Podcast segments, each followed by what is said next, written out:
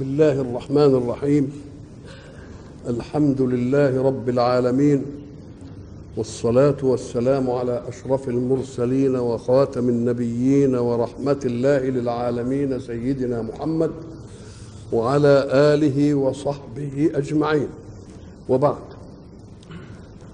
فقد وقفنا في اللقاء السابق عند قول الله سبحانه أعوذ بالله من الشيطان الرجيم.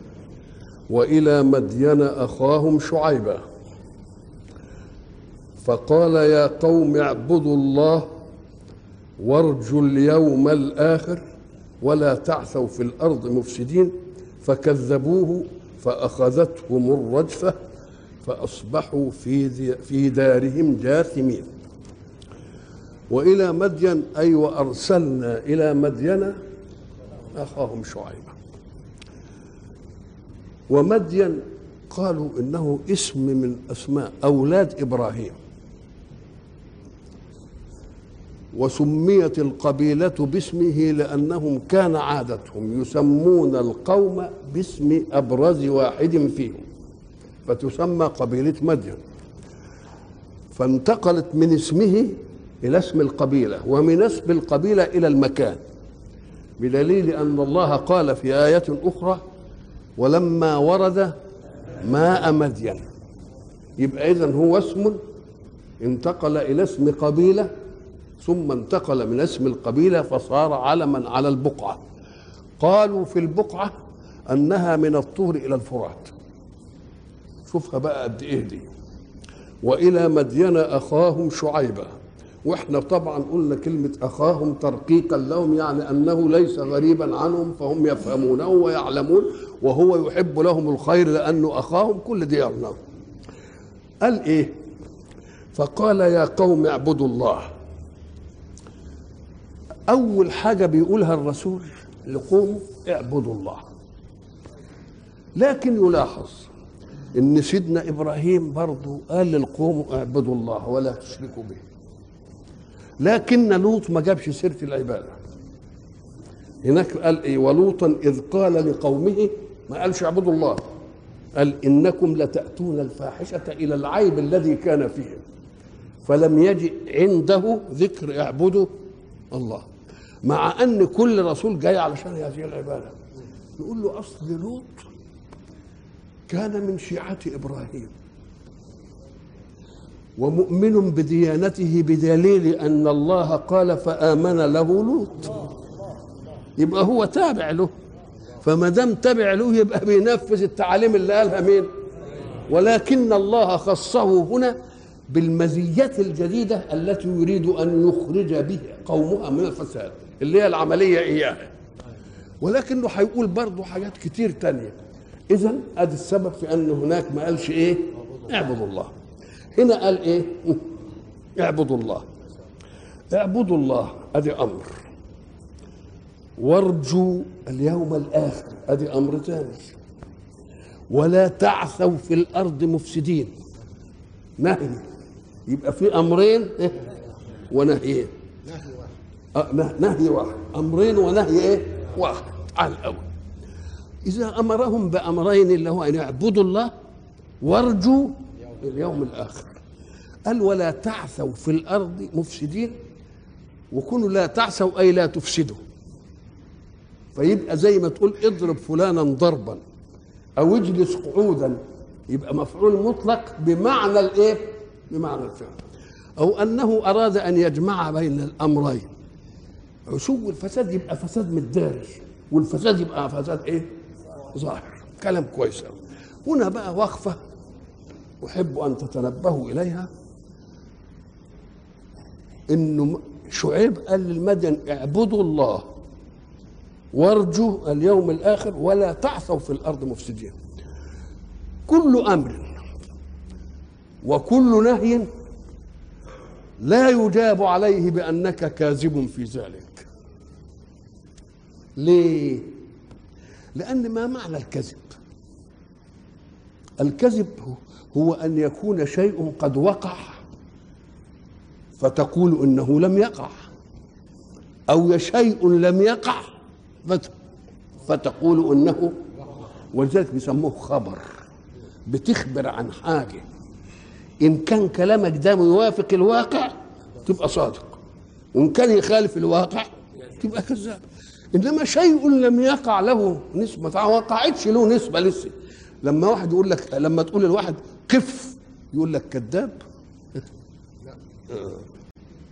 يبقى اذا ده اسمه إنسي. يبقى الكلام في النسب حاجتين اتنين. يا خبر يا انشاء انشاء يعني بدك تنشئ به حكم جديد. فكأن الحكم هيجي بعد ما تتكلم. يبقى ما دام جه بعد ما تتكلم يبقى ما نقدرش نقول لك أنت كذاب ولا أنت صادق. لأن أنت كذاب أو صادق إذا كان الكلام اللي أنت قلته مش موافق للواقع اللي موجود. وواقع الإنشاء لا يأتي إلا بعد أن تتكلم. مفهوم أظن الكلام؟ ولذلك لما عرفوا ما هو الخبر لما قسموا الكلام العربي قال لك إيه؟ إلى قسمين خبر وإنشاء. كلمة خبر توحي بأنك تخبره عن شيء. نقول له الشيء ده موجود؟ وأنت قلت إنه موجود تبقى صادق. بالعكس يبقى كذاب. يبقى الصدق هو إيه؟ أن تناسب الكلمة اللي نطقت بها الواقع الذي حدث قبل ذلك. طب والكذب هو إيه؟ إن الكلمة اللي أنت قلتها ده إيه ما توافقش اللي وقع قبلها. يبقى كذب يبقى هنا تقول أنه صادق أو إيه؟ انه هو صادق أو كذب إيه الحكاية دي؟ قال لك عشان نبسطها على المتعلم نقول له المتكلم حين يتكلم يأتي بنسبة اسمها نسبة كلامية. قبل ما يتكلم به جال في ذهنه أن يقولها ولا ما جالش؟ ولا قالها كده؟ آه يبقى في نسبة كلامية. زيد مجتهد. قبل ما أقول لك أنا زيد مجتهد كانت دارت في ذهني إن أقول لك. وقبل ما تدور في ذهني كان فيه واقع. صحيح في حد اسمه زيد ومجتهد يبقى كم نسبة دلوقتي؟ نسبة كلامية. زيد مجتهد نسبة ذهنية. قبل ما اتكلم جت في مين؟ في بالي. طيب هل صحيح فيه واحد اسمه زيد ومجتهد صحيح؟ الله تبقى نسبة إيه؟ واقعية. تبقى إن كانت النسبة الواقعية وجدت قبل النسبة الذهنية والكلامية يبقى ده اسمه إيه؟ يبقى ده اسمه خبر. اسم خبر. ما دام تقول كده يبقى تقول له أنت كذاب ولا أنت صادق. إنما بقول لك قف. تقدر تقول انت كذاب. ده قف النسبة هتيجي بعدين. إن طوعتني أو ما تجيش إن عصيتني. تبقى النسبة الواقعية هتحصل بعدين ولا لأ؟ آه. أنا حين أقول زيد مجتهد هل كلمتي لها تأثير في وجود النسبة؟ ولا هي وقعت قبل ما أتكلم؟ يبقى اذا النسبة الواقعية ما بتجيش نتيجة للنسبة الكلامية. إنما لما أقول لك قف وتقف يبقى النس... الواقعية جاية بالنسبة لمين؟ للكلامية. يبقى عرفنا إن الكلام اما خبر وإما إيه؟ إنشاء. الخبر هو إيه؟ أن النسبة الواقعية إيه؟ تسبق النسبة الذهنية والنسبة الكلامية. والنسبة الكلامية فيه ليست سببا في حدوث النسبة الواقعية لأنها وقعت قبلها. وأما الإنشاء إيه الإنشاء بقى؟ ما تتأخر فيه النسبة الواقعية عن النسبة الكلامية. وما دام تأخرت يبقى ما فيش نسبة قبله. يبقى ما دام ما فيش نسبة قبلها ما تقدرش تقول لي أنت كذاب ولا أنت صادق. لما أقول لك افعل كذا تقول لي كذاب ما تقدرش. أه. طب هنا قال إيه بقى سيدنا اعبدوا هذا أمر. وارجوا اليوم الآخر. ولا تعثوا في الأرض مفسدين. يا الله كلها إنشاء. وهل يقال في الإنشاء أنك كذبت أو صدقت؟ آه. فكيف يقول الله فيها؟ فاستكبر. فكذبوه. الله. أدي أول إشكال. أدي أول إيه؟ كذبوه. تقول الوضع ده مش صح. ليه؟ ما هو ده اللي بيخلي كثير من الناس اللي بياخدوا كلام على القرآن يجيبوا لنا الإشكالات دي. تقول له كذبوه. ده أنت بتقول الكلام خبر وإنشا والإنشا لا يقال لقائلها صدقت أو كذبت لأن النسبة فيه متأخرة. فزي يقول لهم اعبدوا وارجوا ولا تعصوا ثلاثة انشئ فكيف يقال يقول الله له فكذبوه. نقول له ما هو أنت أصلك أنت ما خدتش القرآن اللغة العربية على أنها ملكة أنت خدتها على أنها صنعة. يبقى لما قال لهم اعبدوا الله وهو رسول من عند الله ليه بيأمرهم؟ ليه؟ بيأمرهم هذا الأمر. عبادة الله واجبة فاعبدوه. لأنه ما أمر إلا لأنها إيه؟ فكأنه ما أمرهمش إلا عشان يأدوا الواجب اللي عليهم. يبقى فاعبدوه نشأ عن إيه؟ عبادة الله واجبة. وعبادة الله واجبة دي إنشاء ولا خبر. خبر. يبقى هو ده اللي ينقال فيه إيه. يبقى لما بيكذبوه مش بيكذبوه في قولهم اعبدوه. أن عبادة الله واجبة ولذلك أمرتكم بها. يبقى بيكذبوه في الإيه؟ طيب. واليوم الآخر كائن لا محالة فارجوه. خلاص؟ والإفساد في الأرض محرم. كلام خبري. مش كده؟ فلا تعثوا في الأرض مفسدين. يبقى الأمران والنهي مش هم اللي مطلوبين ده أنا ما أمرت إلا لأنها أمر واجب. فقلت الإيمان بالله عبادة الله واجبة. ولذلك أقول لكم إيه؟ اعبدوه واليوم الآخر كائن لا محالة. ارجوه بقى واعملوا لمصلحته والفساد محرم. افسادوا في الأرض محرم. يبقى ما دام ينشأ عندي أقول لكم ما تفسدوش. يبقى فكذبوه يبقى كذبوه لإيه؟ لعلة الأمرين ولعلة النهي.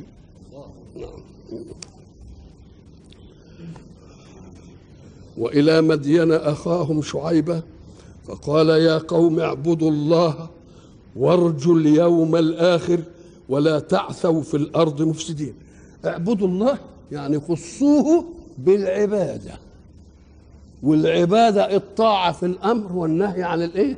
عن ال- والانتهاء عن المنهي هذه العبادة ومفهومة بالكل ودي شريعة الأنبياء جميعا شرع لكم من الدين إيه؟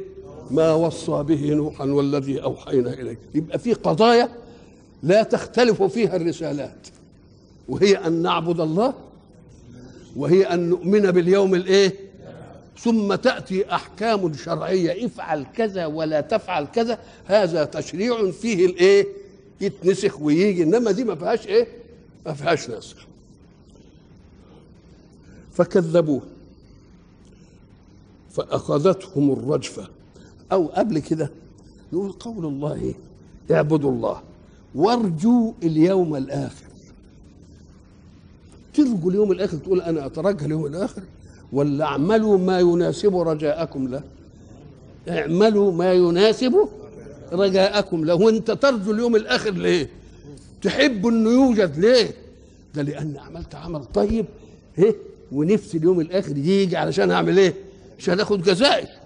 وإلا لو كانت المسألة كده كان يقول خافوا اليوم الآخر يبقى الرجاء معناها إيه اعملوا إيه ما يؤهلكم لأن ترجوا اليوم الآخر ليه؟ لأن الإنسان لا يرجو إلا النافع له وما دام بيرجو النافع له يبقى اعمل بقى علشان تتشوق لليوم الإيه؟ اليوم الآخر وإيه؟ وترجوه. طيب وهل إذا آمن الإنسان ونفذ أحكام ربه امرا ونهيا يبقى يبقى ال- ال- الأمور اللي تجيله في الآخرة دي يعني رجاء ولا ولا حقه؟ هنا بيقول وارجو إنما هي ما دام قال ادخلوا الجنة بما كنتم اللي يعمل صالح هدخله الجنة يبقى بحق واجب له ولا مش واجب؟ تبقى كيف يقول إنه رجاء؟ ليه؟ ده واجب قال لك خد بالك بقى علشان أصل جزائنا في الجنة فضل من الله. ليه؟ لأن ربنا ادانا المسألة من قبل ما يكلفنا. خلقا خلقنا وخلق لنا. وأمدنا بقى بالطاقات والنعم اللي إحنا شايفينها قبل ما يكلفك. يبقى إن كنت هتعبد يبقى يا دوب إياك تقضي ثمن الجميل اللي انعمل. يبقى إن كان هيسيبك بعد كده في الآخرة يبقى مجرد الفضل. ولذلك قال في آية أخرى قل بفضل الله وبرحمته فبذلك فليفرحوا. الله لأنك أنت لو على الحساب الله أنت جيت وبعدين استخدمت واحد. وقبل ما تستخدمه قلت يا شيخ أنت هتخدم عند الشهر الشهر ب 100 جنيه خد ال 100 جنيه أهو. ولا يجيب لك حاجات أكثر من 100 جنيه يقول لك بقى تعالى اختم. تقوم يجي آخر الشهر تقول له اديني ثاني طب أنت خدت خدت حقك يبقى إن جه آخر الشهر وحط إيده كده في 5 جنيه في 10 جنيه في 20 جنيه يبقى فضل ولا مش فضل؟ كذلك ولذلك قال إيه؟ ارجوا ليه؟ لأن الجزاء في الآخرة عند التعقل يعتبر تفضلا من الله ولذلك يقول سيدنا رسول الله صلى الله عليه وسلم لن يدخل أحدكم الجنة بعمله قال ولا أنت يا رسول الله؟ قال ولا أنا إلا أن يتغمدني الله برحمته. الله. تعال. أنت وديت الولد المدرسة. وبتصرف عليه وبتدي له لبسه وتدي له اكله وتدي له مش عارف إيه وهو بيروح الإيه؟ يروح المدرسة. وبعدين لما ينجح يبقى يا دوب بيأدي لك الفرحة اللي تناسب اللي عملوه لك. فإذا جه بعدها يقول لك خد يا هذا كمان دي يعني. تبقى دي فضل ولا مش فضل؟ يبقى, هنا أرجو بقى. اعبدوا الله وارجوا اليوم الآخر ولا تعثوا في الأرض مفسدين. قلنا بمعنى لا تعثوا في الأرض مفسدين لا تفسد فسادا ظاهرا زي دلوقتي أو تعمل حاجات أنت في ظهرك إنها نافعة. وبعدين تطلع إنها ضارة. إزاي؟ ليه يعني؟ قال القرآن قال في سورة قل هل أنبئكم بالأخسرين أعمالا الذين ضل سعيهم في الحياة الدنيا وهم يحسبون أنهم يحسنون صنعا.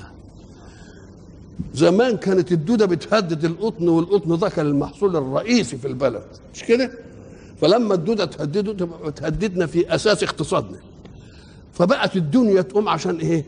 الإبادة ويعملوا بقى الناس ويطلعوا ويروحوا ياخدوا الورق ويقطعوه. يدوي يدوي يدوي وبعدين لما أمريكا اخترعت الدي دي تي ده ولا المبيد قلنا بس ارتحنا. وبقوا يعملوا ال DDT ومش عارف إيه. صحيح أول مرة نفع. وبعدين أتاري الدود بقى كيف DDT خد عليه.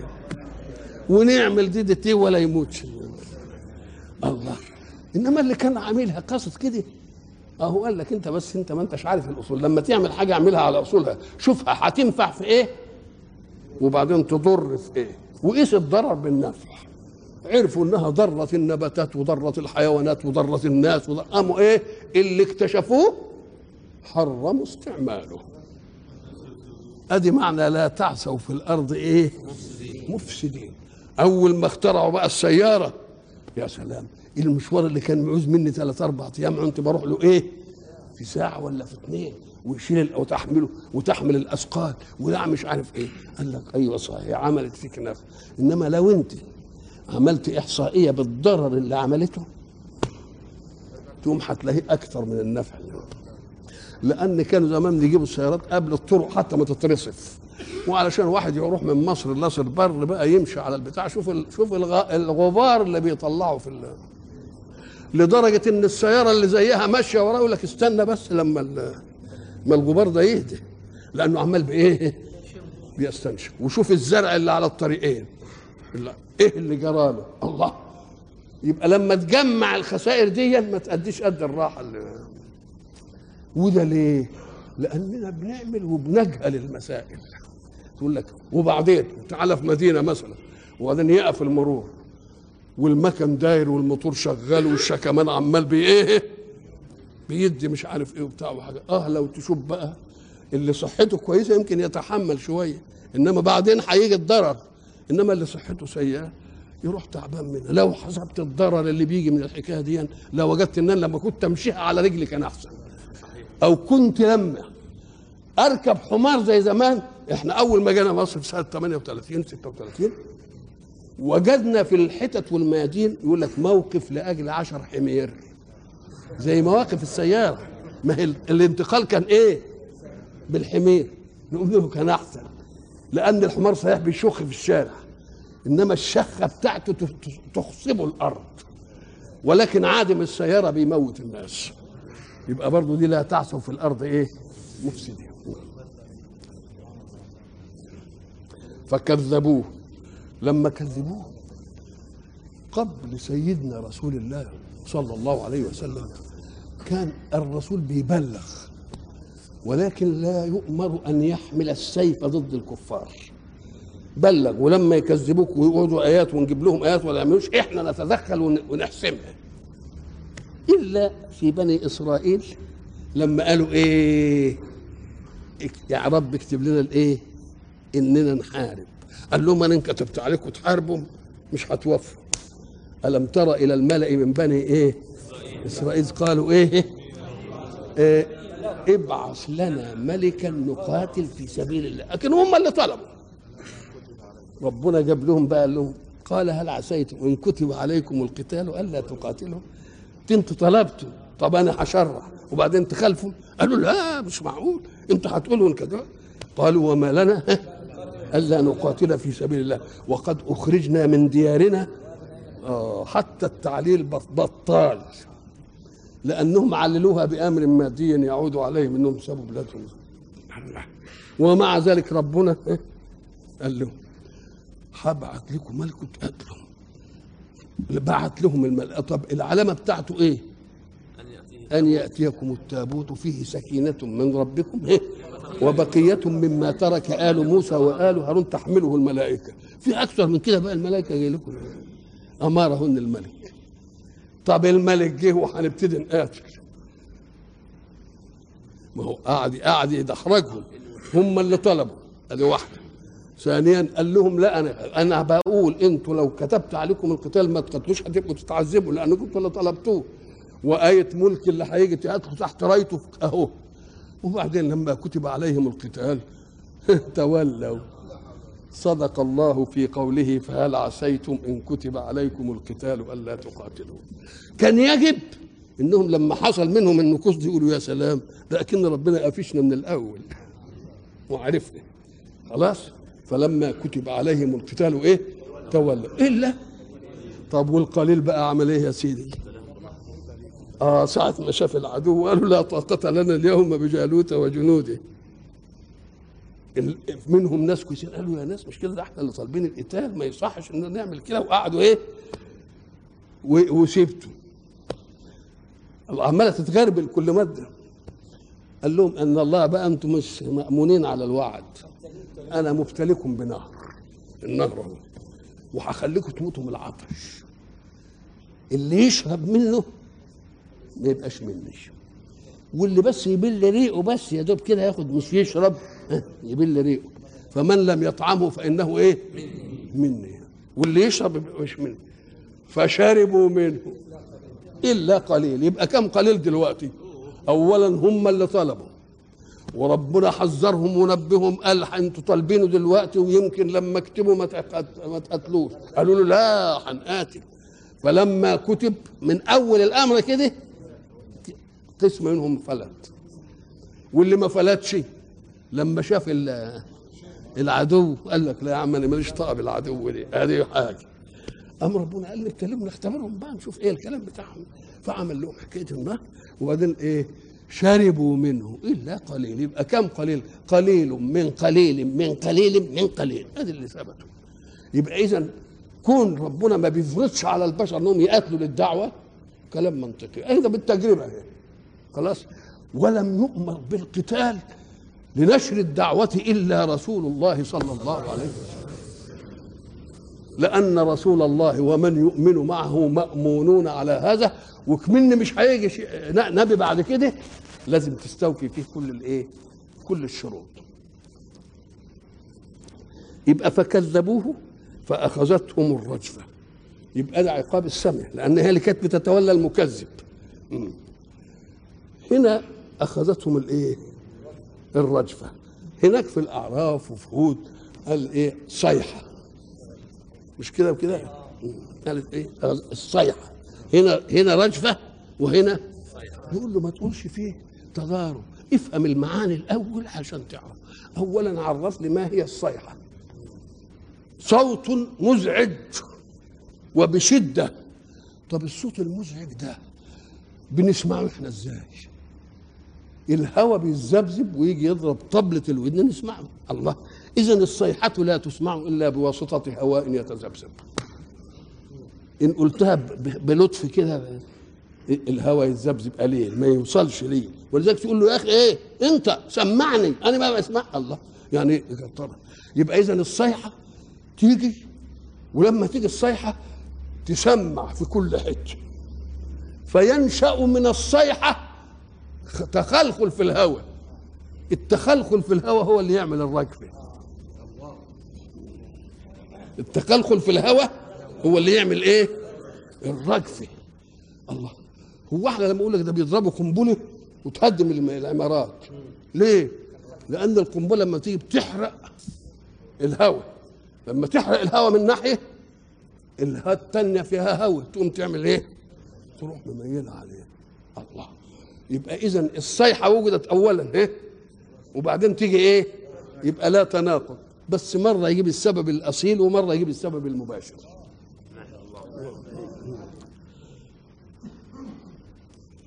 هنا في الرجفة يا سلام سبحانك يا حق. أخذتهم الرجفة الهزه والزلزلة دي فأصبحوا في دارهم جاثمين بلا حراك ميتين على الأرض بلا حراك هناك لما قال أخذتهم الصيحة قال فأصبحوا في ديارهم. مع أن العملية اثنين اذا في السبب الأصيل الصيحة إيه؟ ديارهم. في الرجفة أم قال لك ما هي الصيحة تسمع الأماكن المتعددة. إنما الرجفة بتحصل في مكان خاص. يبقى هنا يقول في ديارهم وهنا يقول إيه؟ في دارهم. الله فكذبوه فأخذتهم الرجفة فأصبحوا في دارهم جاثمين. كلمة فأصبحوا كان يقول فصاروا إنما لما يقول أصبحوا يبقى حدد الزمن. قال لك إيه؟ لأن العادة إنك حين تغير على قوم غير عليهم الصبح. هو ده الوقت اللي ال- الأجسام بقى مخمودة ونايمة وعلى ما يتنبهوا بقى وعن فأخذتهم الصيحة إيه؟ مصبحين. هناك الآية الثانية إذا نزلنا بساحة قوم فساء إيه؟ فساء صباح المنذرين. لقد فصبحهم بكرة عذاب إيه؟ الله. كلها بتيجي في الإيه؟ وإلى الان وإلى الإيه؟ الان ال ال الوقت اللي فيه الإعلان الحرب والمفاجأة بيه بيبقى إيه؟ إمتى؟ الصبح. ولذلك بقى لما بقت الصبح بقت فهم فهمت إنها قضية عامة. يقوم اللي عنده شوية بقى مكر حسن يقول أنا هخالفها دي وبدل ما خلاها الصبح خلاها دور زي ما حصل في إيه؟ في 6 أكتوبر. عملوها الظهر. الناس فاهمة إيه؟ إنها الصبح. ما حدش قامت عملت الوقت ده فاتخذوا على غرة لأن استعدادهم دايما بيبقى إيه؟ لا تيجي الصبح. إن عرف. فلما انعرفت إيه؟ خالفها. اذا الإنسان عليه أن لا يتخذ في أموره قضية رتيبة بل يجعلها خاضعة. قال لك لأن لما تعملها رتيبة يحتاط فيها. يقول لك هو هيغير علينا الصبح. طب اسمعوا يا أولاد ناموا طول النهار. وقبل الفجر كده صحصحهم عشان تواجهوهم. يقول له اتعرفت يقوم يروح ما إيه مخالفها. الراجل قال لابنه إيه قال له يا قوم بدري قوم الصبح بدري عايز يقومه بدري عشان يصلي ويروح مصلحته مش عارف إيه. ده ده الولد ابن فلان. صحي بدري وهو ماشي لقى محفظة فيها 100 جنيه. قام الواد مش عايز لا يصحى قال له ال 100 جنيه دول وقعوا من واحد صحي قبله.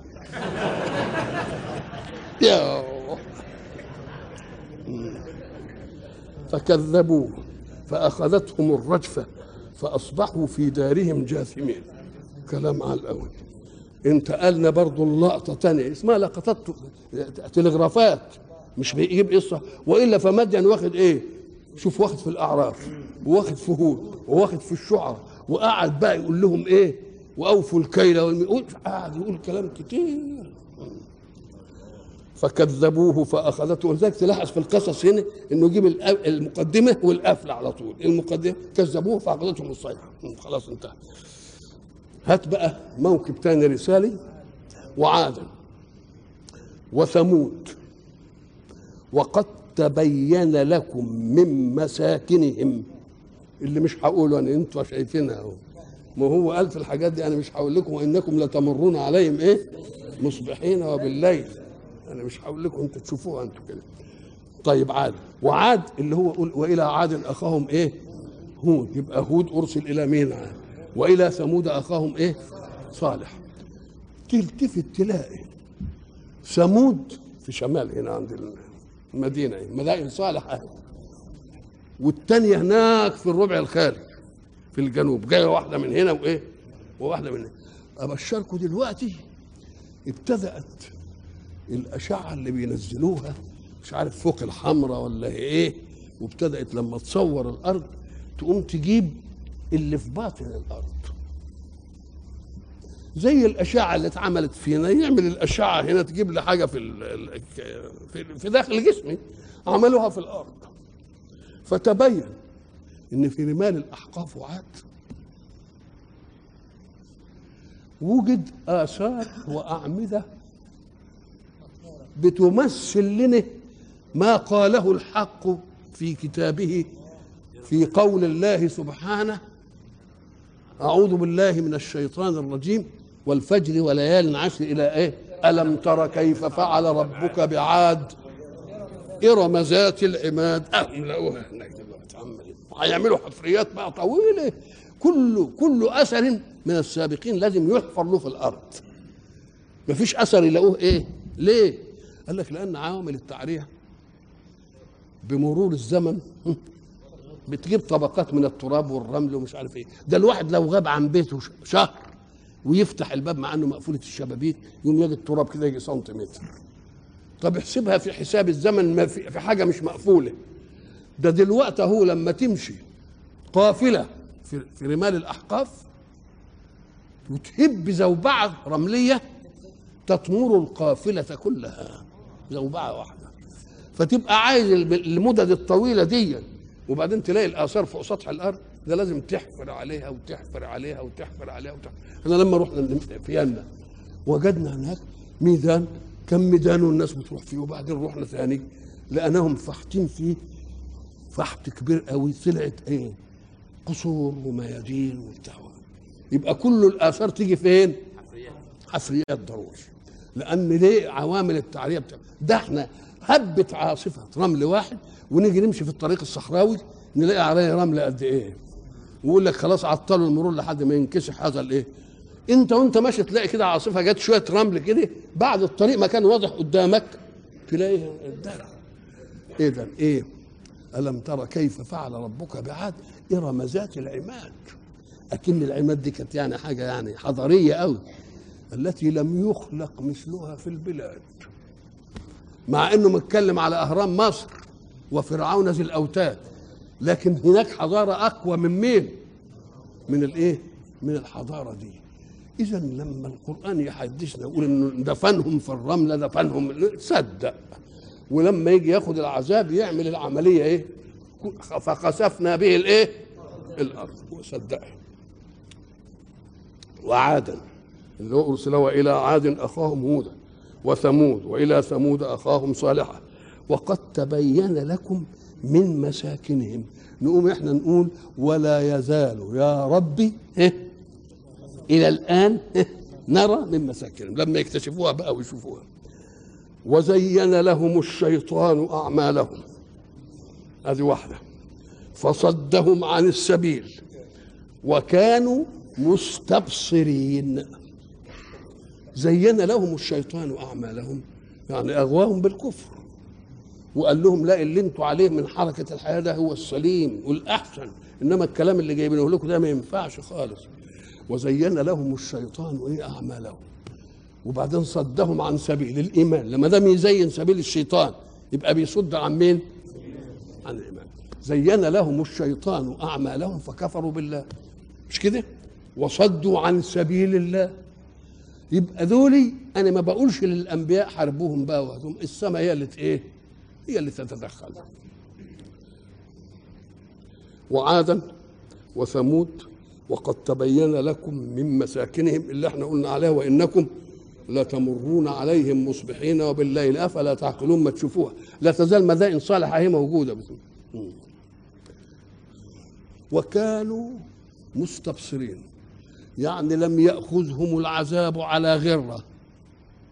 وإنما المبدا الذي وضعته بالنسبة لخلقي وما كنا معذبين حتى نبعث رسولا. يبقى ما خدناهمش على غماهم. إحنا كانوا مستبصرين يعني إيه؟ يعني عندهم بصر بالمنهج الذي يجب فيه أن يعبدوا الله وأن يجتنبوا الإيه؟ الفساد. ولذلك إحنا ما عملناش في ده كده إلا بعد ما جه الرسول. ما عملناش ده إلا بعد ما جه الرسول. يبقى ينشأ من هذا إيه؟ وقارون وفرعون وهامان. طب إحنا أرسلنا حتى هو بيتكلم في موكب الرسل. ده جايب هنا المكذبين. قال لك مرة يجيب. ما هو قال وإلى عاد. ما جابش سيرة هود هنا. وإلى ثمود ما جابش سيرة صالح. اذا هو بيتكلم عن الأمم الآن. الأمم اللي راح لهم رسول.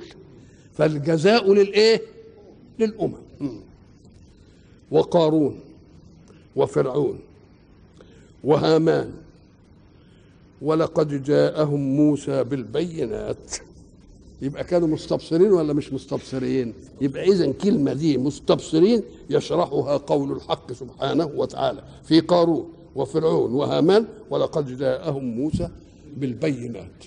فلما جاءهم بالبينات بالأمور البينة الواضحة التي لا تدع مكانا للشك في صدق الله فيها وصدق الرسول في بلاغها عن الله. فاستكبروا. الله. كلمة استكبر دي تدل على أنه افتعل الكبر. مش تكبر استكبر افتعل الكبر كأنه في ذاته ما كان يصح له أن يستكبر. لأن اللي يتكبر ده تكون العظمة اللي بيتكبر به ذاتية في نفسه. إنما تستكبر بحاجة تسلب منك الصبح. ولذلك نقول إن المتكبر اللي إحنا نشوفه ده عينه غافلة عن مرأى ربه في آثار خلقه. لأنه لو كان ربنا بباله يستحي أن يتكبر. لما تيجي تلاقي على القهوة كده ولد إيه؟ عامل إنه فتوه الشلة بقى بتاعته زي فتوه الحسينية بتوع زمان. وقاعد بقى حاطط رجل على رجل وبيبرم شنبه ومش عارف إيه والناس عمالة تنظر له كده. وبعدين بقى إيه؟ جه فتوه ثاني قاع قاع أكتر منه. ساعة ما يشوف الفتوة التاني اللي جاي أكبر منه يعمل إيه؟ إن كان حاطط رجل على رجل يروح منزلها ومش عارف ما هو جيل معلم الكبير. كذلك لو أن الإنسان منا يلحظ كبرياء ربه لصغر في نفسه واستحى أن يتكبر. يبقى المتكبر أول حاجة إنه غفلان عن مين؟ عن رب ثم غبي أيضا. ليه؟ قال لك لأن تكبر شوية عافية. طب ما تشوف هو كبير عنك في إيه؟ حاجة ثانية يمكن الضعيف ده هو عنده حاجة عبقرية في حاجة يقدر يعمل حاجة. اشمعنى خدت حكاية الفتوانة دي؟ طيب وخدت حكاية الفتوانة. أنتوا كم فتوة بقى تعاقبتوا؟ طب الفتوة اللي جه اللي انت خدت منه الفتوانة مش كان فتوة؟ وزالت منه وجات لك. ما دام اتزالت من فتوة زيك وجات لك برضه من الممكن إنها تزول منك وتروح لواحد تاني. تبقى اذا عرض ولا مش عرض؟ عرض. ما شاء الله.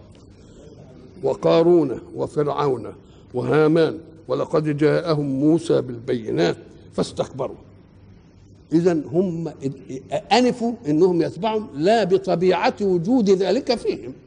ده هم افتعلوها. اذا لو إنهم ما افتعلوهاش ما كانش إيه؟ ما كانوش يتكبروا. فاستكبروا في الأرض وما كانوا سابقين. نفى عنهم أن يكونوا سابقين. والقرآن إذا استعرضنا آياته نجد وما نحن بإيه؟ بمسبوقين. مش كده يقول؟ ولكن يقول في حتة ثانية والسابقون السابقون. يبقى اذا السبق في ذاته ما ما يذمش. لكن بتسبق إلى إيه؟ بتسبق إلى إيه؟ زي واحد يقول لك ده فلان رجعي ما تذمش رجعيه طب رجع إلى؟ ما يمكن كان وحش ورجع بقى حلو. تبقى تشوفه رجع إلى إيه؟ إن كان هو مسرف على نفسه وساب منهج ربنا ثم رجع إلى الله نعمة هذه الرجعية. يبقى اذا ما تقولش في السابقة أو في الرجعية إنها مذمومة. إنما شوف سابق إيه؟ سابق إلى إيه؟ ولذلك قال آه، وسارعوا إلى مغفرة من ربكم. سبقوا فيها دي الله يبقى اذا السبق أو الرجعية أو الرجوع لا يذم لذاته وإنما تسبق إلى أي شيء أو ترجع إلى أي شيء. نعم. وما كانوا سابقين معنى سابق إن فيه مضمار والمضمار ده بيمشي فيه اثنين وبعدين واحد يسبق. اللي بيقولوا أخذ قصب السبق. أخذ إيه؟ أو أحرز قصب السبق. إزاي إيه الحكاية دي؟ قال لك كان زمان لما يركبوا الخيل يوم يسابقوا بالخيل ويمكن الناس اللي في الشرقية أو الفلاحين أدركوا مثل هذا يجوا في موسم الحصاد يعني والأرض خالية يجيبوا الخيول ويركبوا ويس- ويسابقوا بعض. واللي يسبق يبقى له مثلا كذا أو الجواد بتاعه يبقى كذا أو ده اسمه سباق. وبنشوف برضه السباق دلوقتي بس هم ما عملوش في مجال واسع عملوها دوائر عشان يبقى يأثروا م- الايه المجالات. معلم. طب إيه إيه يعني مش هيسبقونا؟ فحسب الذين كفروا أن يسبقونا؟ هم افتكروا إننا لما نيجي ناخدهم كده يقوموا يسبقونا ويفلتوا منا اهي دي معنى زي اللي قلناه امبارح معجزين في الأرض. مش هيعجزونا على إننا ندركهم. يعني إن كان أكي الله. أكن ساعة ما تقول يسبقونا ومعجزين أننا نفلق أننا نلحقهم يدل على أنهم يحاولون الهرب مما يجدونه محققا أمال أمال أمال أمال اللي بيسبقوا ليه؟ ده بيسبقوا فاهمين إنهم إيه؟ آه نعم وما كانوا سابقين سابقين إيه؟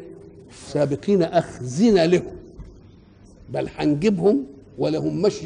لا يعجزون قدرتنا عن إدراكهم سبحان الله. طب قارون وفرعون وهامان واللي تقدموا قبل كده مش كده؟ كذبوه فأخذتهم الرجفة. والله. ولوط وقوموا وخذوهم مش عارف إيه كل دي. فكان من المناسب أن يأتي بتعليق على هذه الأشياء التي تقدمت يشملها جميعا. قال إيه؟ فكلا كل اللي إحنا قلنا لكم عليهم دول. عملنا فيهم إيه؟ فكلا أخذنا بذنبه. اللي بتوع لوط ادي واحدة. بتوع آه، شعيب ادي الثانية. بتوع عاد ادي الثالثة. بتوع آه، آه، التانيين دول ثمود ادي الرابعة. الله. والخمسة مين؟ قارون إيه؟ وفرعون وهامان. كلا يعني كل الشله دي كلها. اللي اندحرت أمام قدرة الحق. كلا أنا ما ظلمتهمش وإلى لقاء آخر إن شاء الله.